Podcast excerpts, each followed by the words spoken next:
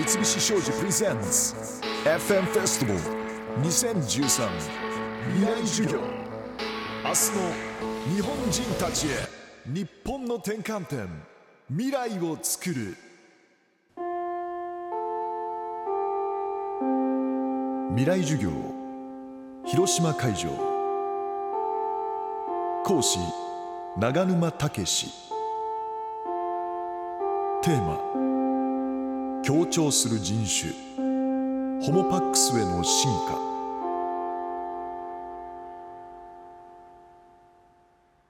今日皆さんもしかしたら先生と、えー授業を受けるの初めてかもしれないんですが、ええ。先生のプロフィール的なことを兄さん質問させていただいてもよろしいですか、じゃあまず私から先生の授業初めて受ける方ちょっと手を挙げてもらっていいですかね？あほとんどそうですね、ええ。ありがとうございます。広島大学大学院准教授でいらっしゃるんですね、はい。はい広島生まれではないえもともとあの関東のに広島に来られたきっかけって何か、きっかけきっかけがたまたま広大に職があったからあねそうですか、うん。でも広島何年ぐらい？もうねでもそうは言ってももう20年目なんで。皆さんよりももしかしたら広島そうそう長いかもしれない。だから一ところにいる時間としては自分の人生では広島最長なんですよそうなんですか。だ俗に言う 俗に言う第二のふるさとなんて言うけども、はい。もう時間的には第一ね。あそうですか。ねもともと神奈川ではい。いらっしゃるんですもんね、じゃあ学生の皆さんから長沼先生に何か質問したい方いらっしゃいますか？あなんかあありがとうございます。はい。じゃあなんかワイヤレスのマイクがあってねまあなんかでも声出せば通るでしょ。じゃあ。大きい声でお願いします。後ろの男性の方。えっと、インディ・ジョーンズって呼ばれてる由来って何なんですか？あやっぱりあのあちこちとん飛び回ってるんで、まあ、そういったイメージがあったんでしょうね。一番最初は、えっと NHK って言っていいのかな、えっと某番組の ちょっと遅かった。えープロフェッショナルという番組があって、えーそこで茂木健一郎さんが私のことをそういうふうにえー命名してくれたんですね。まあ、この番組の総合司会からね、茂木茂木さんはそんな感じです。はい、じゃあもう一人くらい先ほどの女性の方お願いします。あありがとうござい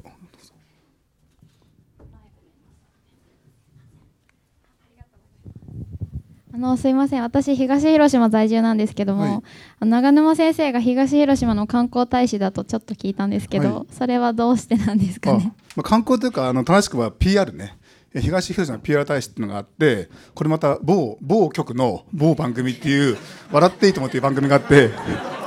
えそれにそれになんかタモリさんのテレフォンショッキングってあるでしょ？であれに出た時に東広島のなんかポスター持ってたのね。でそれがきっかけです。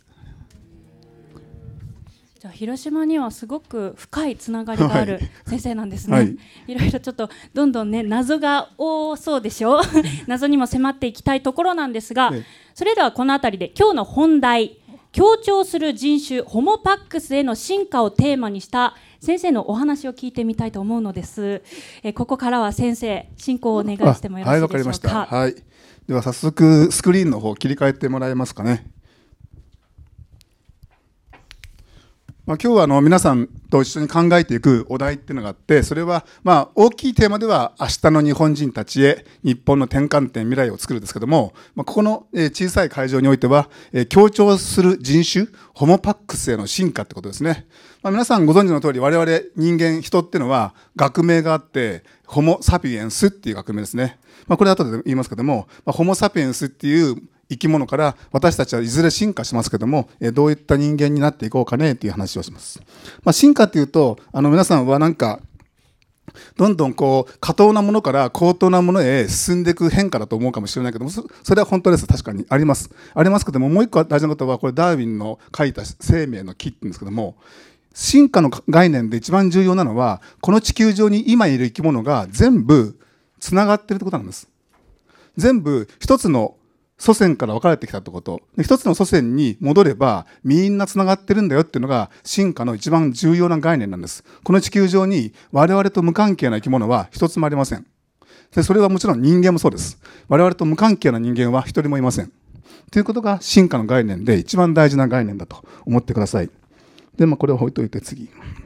例えば我々人人で言うと、人間っていうのは学問的に言うと、まあ、脊椎動物とか哺乳類とか言いますけども、その中の哺乳類の中でも我々は日本語で言うと霊長目、人科って言うんですけども、まあ、霊長目っていうのは別名、猿目って言います。で、人科っていうのは、まあ、英語ではホミニドって言うんですけども、そういったホミニドのグループの中に、3つのグループがある。それは、人族とチンパンジー族とゴリラ族っていう、この3つのグループは、ほぼ同じ小さいホモホミニドっていう比較的小さいグループのメンバーです。この小さいグループを作っているのは、種類から言ったら、ゴリラが2種類、チンパンジーも、ボノボとチンパンジーで2種類、あとは人族は人しかいませんから、5種類から5種類しかいません。この小さいグループなしてるのは。この5種類は、後で言いますけども、私の目から言ったら同じグループです。ほとんど差は差はありませんということです。ちなみに今、私、人族とかチンパンジー族って言ったけども、これからちょっと学名の方を先に出して、ホモ族とかパン族っていうふうに、えー言ったりしますんで、そこは覚えててくださいね。ホモ族は我々人間を指す。パン族はチンパンジーとボノボ族を指すと。特にゴリラはちょっと離れてるんで、どっちかというと、ホモ族とパン族だけ考えればよろしいかと思います。まあこんな感じで顔、まあ、顔つきも似てるとは似てるんですかね。わかんないですけども。まあ、どっちにしてもこれからあのホモ族とパン族の話集中していきますんで、そこ念頭に置いといてください。まあ、もう結論から言っちゃうとですね、え我々、え人、ほまあ、ホモ族を代表するのは、今のところホモ・サピエンス、人間しかいませんけども、いわゆる人ですね。人、それからチンパンジーは、えチンパンジーとボノもいますけども、それらのゲノムですね、いわゆる遺伝子の全体のものをゲノムって言います。その遺伝子の全体のもの、ゲノムを見ちゃうと、我々この3種類の生き物は、遺伝子ゲノムが96から99%同じ。この差があるのは研究者によって違うからです。まあ研究者が出したデータそれからデータの解釈において差がばらつき出ますけども96から99%同じ。違いは1%から4%しかありません。このこれがとても大事ですね。あのこの言葉は一つ覚えてほしい。それから、え進化ですから、やっぱり時間的なものも入ってきます。えーっと、昔共通祖先がこの根元にいました。この共通祖先から、えチンパンジーに至るパン族の枝、から我々人間に至るホモ族の枝っていうのがあります。この枝今一本でしか書いてませんけども、本当はもっと横に脇枝がいっぱいあって、脇枝の者たちはみんな耐えて絶滅しちゃったから、ここには書いてありません。でも本当はたくさんの脇枝がありました。また後で出し出しますけども。ね、で、ホモ族に至る枝とパン族に至る枝が分かれたのが600万年前です。まあ、我々、あ、600万年、そうですね。はい。で、我々の祖先が、えーっと、ホモ族という形になったのは、今から260万年前とか言われますけども、まあ、その辺はさておいて、先へ進むと、さっきの96%とか99%同じですよって言った。それは、そのくらいのパーセンテージ似てるんだったら、そのぐらい似てるなら、ホモ族とパン族は同族とみなせるっていうのが、我々生物学者の業界の発想です。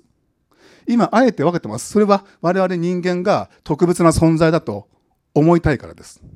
でもそういった思い込みを抜きにしちゃえば、我々ホモ族とパン族をあえて分ける理由はさほどありません。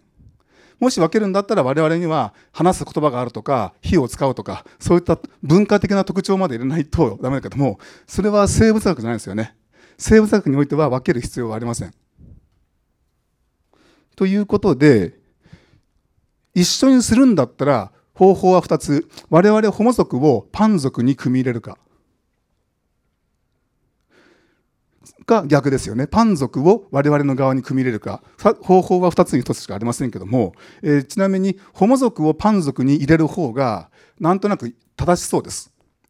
なんとなく。我々はパン族、つまりチンパンジー族のちょっと変わりだねと思った方が生物学的には正しそうなんだけども、それは学問的にはできません。なぜならば、ホモ族の方が最初に作られた族なんで、グループなんで、こっちの方に優先権あるんで、後に作られたパン族をえー立てることはできないというテクニカルな技術的な問題、まあ、理屈の問題ともう一個我々はやっぱりホモ族は特殊だと思いたいからホモ族だけは残しておきたいという気持ちが2つあるからえー多分ホモ族にパン族を組み入れることになるでしょう。となるともしパン族がホモ族に組み入れられるとしたら彼らが持っている権利、サル権って言うんですか？サル権ってものは、ホモになると、ホモってのは人なんで、人権になっちゃいます。我々がチンパンジーをいじくる例えば動物実験に使うときには人権問題になるこれ大変大事な問題です。で我々がだから人権というものをどこまで認めるのっていう時にこれは結構難しい問題。これ裏を返しちゃうと例えば我々の人ホモ・サピエンスは一種類であるっていうのは我々生物学者のとても強い信念です。ただその信念に逆らっていやホモ・サピエンスには細かいところでいろんな違いが大きすぎるから例えば亜種ってものを作ってもいい。ホモ・サピエンスなんちゃらホモ・サンスメスあれちゃらっていうふうに作ってもよろしいとなると人権問題はまたぐちぐちですよね。そういうこともまあ多分21世紀中には出てくる問題だと思うんですよ。これは日本を超えてもうユニバーサルなグローバルな問題として、まあ、そういう時に皆さんが、えー、我々と一緒に強い信念でホモ・サピエンスは一種というふうに思ってもらいたいと思います。さあちなみに今ホモ,、えーと、ホモにはたくさん種類がいますよなんて話ですけども現時点ではホモ・サピエンス一種しかいません。しかし、おそらくこのホモ・サピエンスの歴史、260万年の歴史ありますけども、その歴史において、ホモ族には、まだはっきりは分かりませんけども、大体15種くらいいたんだろうな。そのうちの残りのものは全部絶滅しちゃって、今たった一種が現存してます。それが我々です。ちなみにこんな風ないろんなホモホモがいました。これ全員人間、人類です。名前から言うと、えー、ホモ・ハビリス、一番最初の人類。で、隣にホモ・サピエンス、我々がいますね。ホモ・フローレス。これは1万数千年前に絶滅してます。つまり近いです。我々ホモ・サピエンスとホモ・フローレス人は、えー、共存したことがあります。いっぱいいますね。エレクトスとかボイスエとか、ハイデルベルク人とネアンデルタラ人。ネアンデルタラ人は3万年前に絶滅しましたが、やっぱり彼らは我々の祖先と一緒の時代を一緒の場所で生きたことがあるらしい。というのは我々のゲノムの中にネアンデルタラ人の遺伝子の一部が入っているからです。つまり我々の祖先は彼らと交わった。というふうに、ま、我々いろんな、え、別種の種が違う人間が過去にいて、え、ある時期は一緒に住んでたり交わったりしましたがみんな絶滅しちゃって今我々だけしかいませんということは一つ覚えておいてください。まあ、我々はそういったホモ族の全体のこの人類あにいろんな15種類いる、えー、人ってものの全体を代表しているわけです今。さて人から人へ受け継がれるもの私たちはこうやって、えー、今生き残ってますけども受け継がれるものは基本的に私たち皆さんの一人一人の体個体は継承されません。それから皆さんの体に乗っかっている脳みその中にある意識も継承されません。つまり意識は脳みその産物であって脳みそは個体、体の部分なんでそこは継承されません。継承されるのは染色体とか遺伝子、ゲノムです。ゲノムしか継承されません。でゲノムの部分に皆さんの気持ちも夢も希望も意志もありません。で個体からまあ代々受け継がれるものは遺伝子であって我々の意識のあるこのボディの方はどっちかというと遺伝子をお運びするための乗り物入れ物っていう感じがします我々は遺伝子様をお運びするだけの存在ですか？って言われたら生物学的にはそうだと言ってもしょうがないです。その部分に我々は意識があるんで、不幸の始まりですけどもそれはさておき、まあ、ここも飛ばして。でそんなんで遺伝子様が一番偉いっていう話が出てきました。これ20世紀の、え、後半に出てきた概念でセルフィッシュジーン。えこれはあの訳すと利己的な遺伝子ってなります。この利己的な遺伝子あの作者というか著者は著者の人はこんなタイトルにしたくなかったんだけども、えー、出版社側がこうすると売れますよということでこういうタイトルになったそうで、えー、著者としてはちょっと、えー、残念なふうに思ってるらしいですがとりあえずこういった概念とかこういった本が出回りました20世紀の後半に。でその利己的な遺伝子著者が本当のところ何を言いたかったかっていうとってことをちょっと言いたいですね。例えばここにちょっと利己的な人がいますよね。えー、ため君に僕のあれは貸さないとか、ね、貸してあげるって言ったじゃないっていうなこういった、えー、なんかわがままとか、えー、と自己中みたいな絵があってでもこれは著者がイメージしていた利己的な話じゃないです。まあ、確かにそういった本当の意味の自己自己中心的な利己主義っていうのはあるんですよ確かにあるけども遺伝子的にはそういう話じゃなくて遺伝子のレベルでの利己的っていうのは実は著者が言いたかったのは協調性の遺伝子でした本当は著者は協調性の遺伝子っていう名前をあの本につけたかったらしいですじゃあ協調性って何でしょうか？もちろん助け合いですよね助け合い分かち合いですけどもちょっと違う本音を言っちゃうと本音を言っちゃうとこれですここに書きました情けは人のためならず。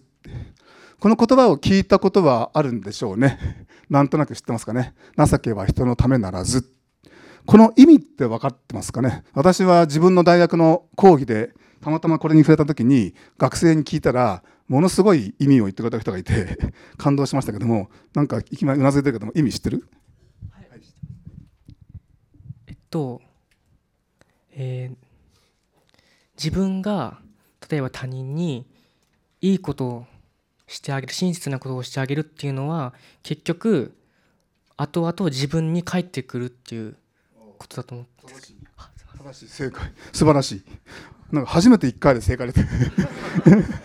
いや今までどんな間違いがあったかというと、えっと、他人人のためにやってあげるとその人のためにならないからやってあげないってことです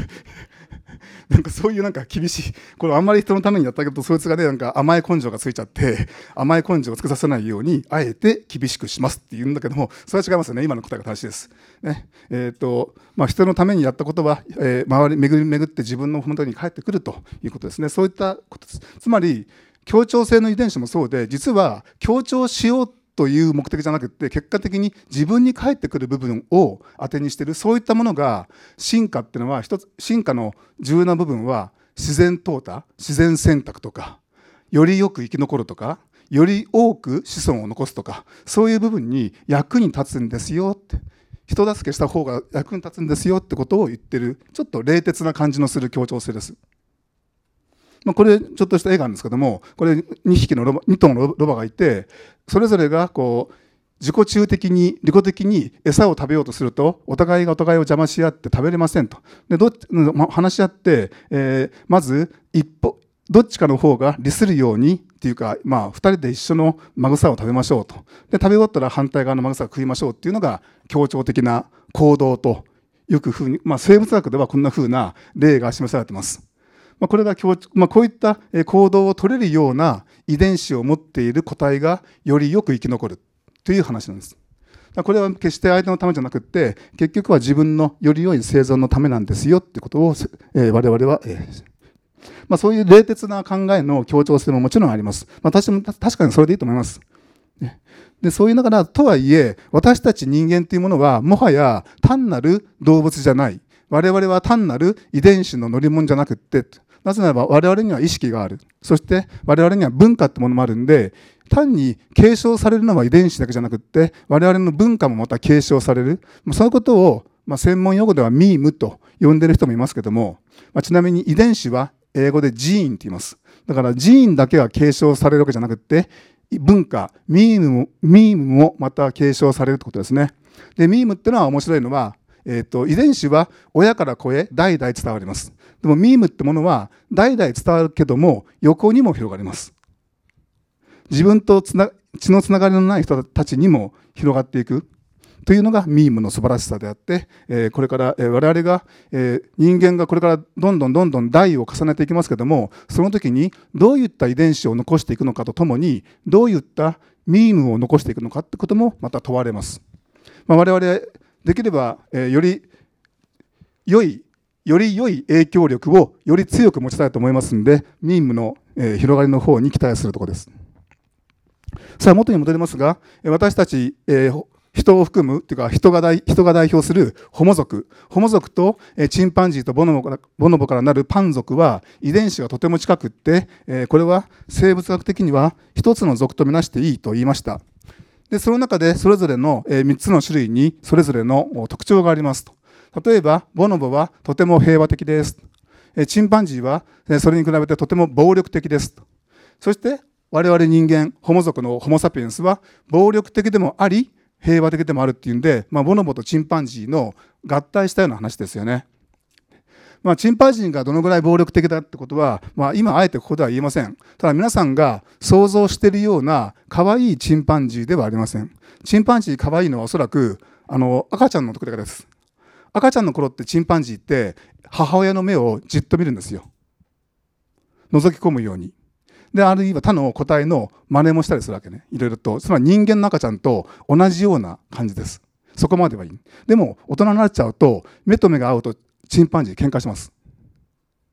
だからお互いに目と目をもう合わせません。で目と目を合わせながら相手の心の中をおもんぱかるあるいは忖度するってこともありません赤ちゃんのちゃんですよチンパンジーだって。だからチンパンジーのまあどっかでなんか我々と遺伝子を共有してるんだけども大事な部分の遺伝子がどっかで働かなくなっちゃうスイッチオフになっちゃうんでしょうねと思います、まあ、そういったことは21世紀中にゲノム科学ゲノムサイエンスが発達して人間とチンパンジーとボノモの遺伝子の似てるところ違うところ完璧に分かってきちゃうんで、えー、その辺は楽しいと思いますよ。皆さん人間の本質とかね人間性というとどうしても自分の内面を見ちゃう。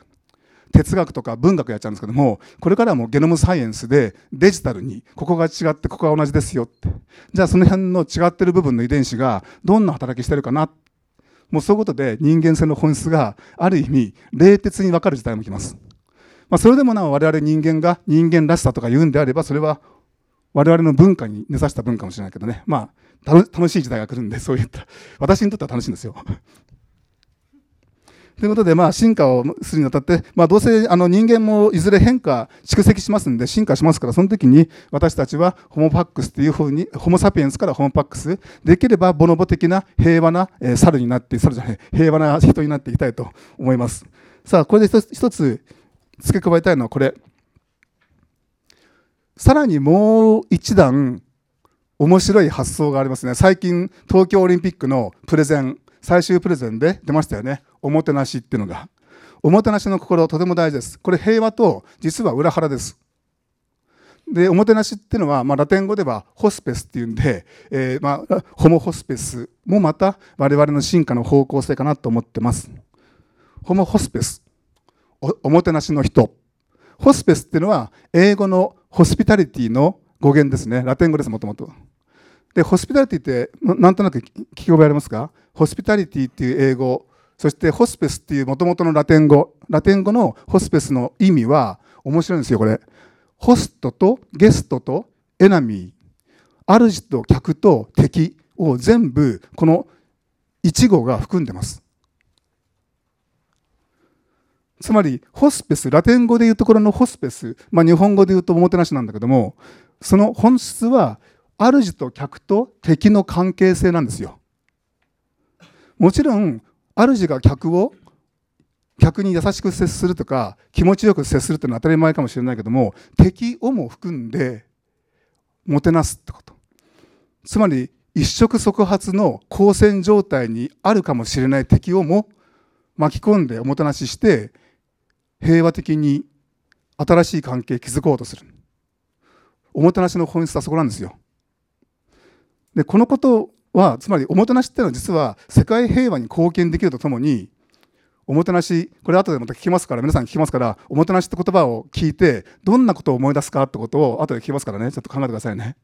多分ここから一つものすごい日本の転換点を突破する新しい発想出てくるんでそのことをまあ皆さんと後でちょっと語りたいと思います。まあ、とりあえず時間が来たので皆さんとの会話を楽しみたいから私の、えー、一人語りはこの辺にしておきましょう。一旦終わります。先生ありがとうございました。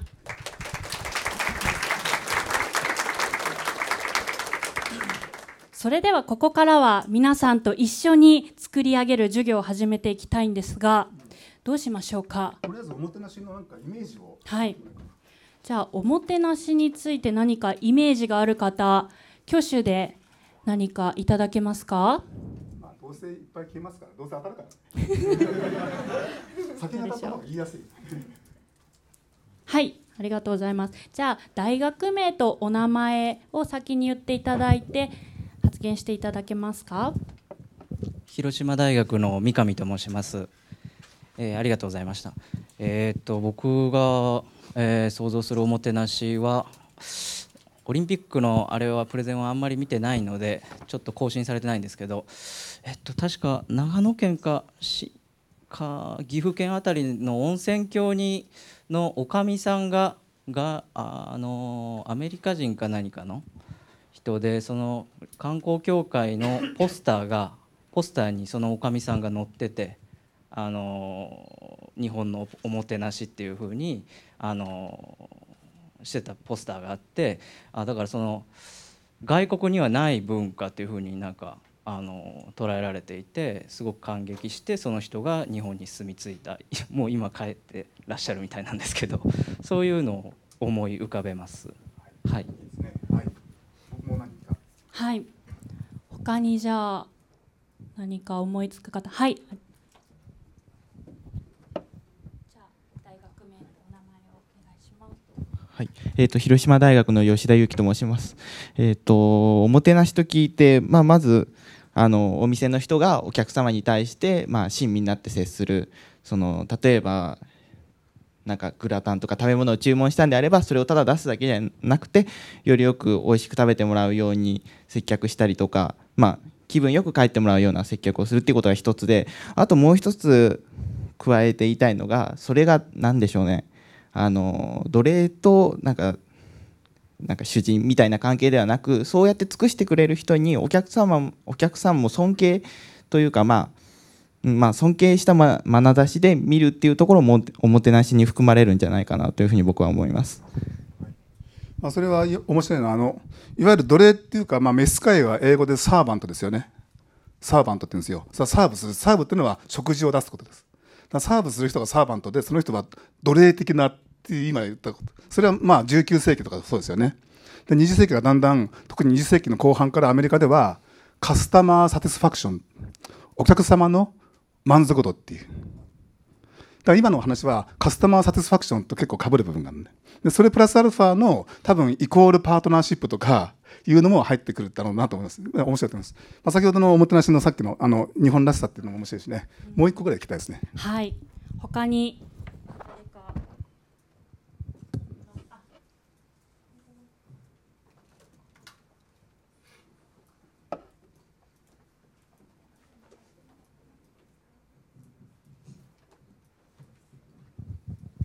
あ修道大学のさっさと申します。あの総称してあ抽象的に言えば一期一会だと僕は思います。その日本らしさではなくて実際には多分海外にも、まあ、海外に行ったりして実際に優しく接してくれた人はたくさんいたので日本独特の文化っていうわけではないと僕は思います。それはただ日本人が優しいからそういうふうに感じるだけであってもう世界中にあるような一期一会の精神だと僕は思います。以上です。滝川さんはなんで一期一会って言わなかったんだろう。あそこでおもてなしとかね。それは多分外国人に説明した時にはあったんですけど分かりやすさの問題だととあとやっぱアベノミクスみたいにみんなが簡単に分かりやすい単語の方が広まりやすいのでと思います。はい以上です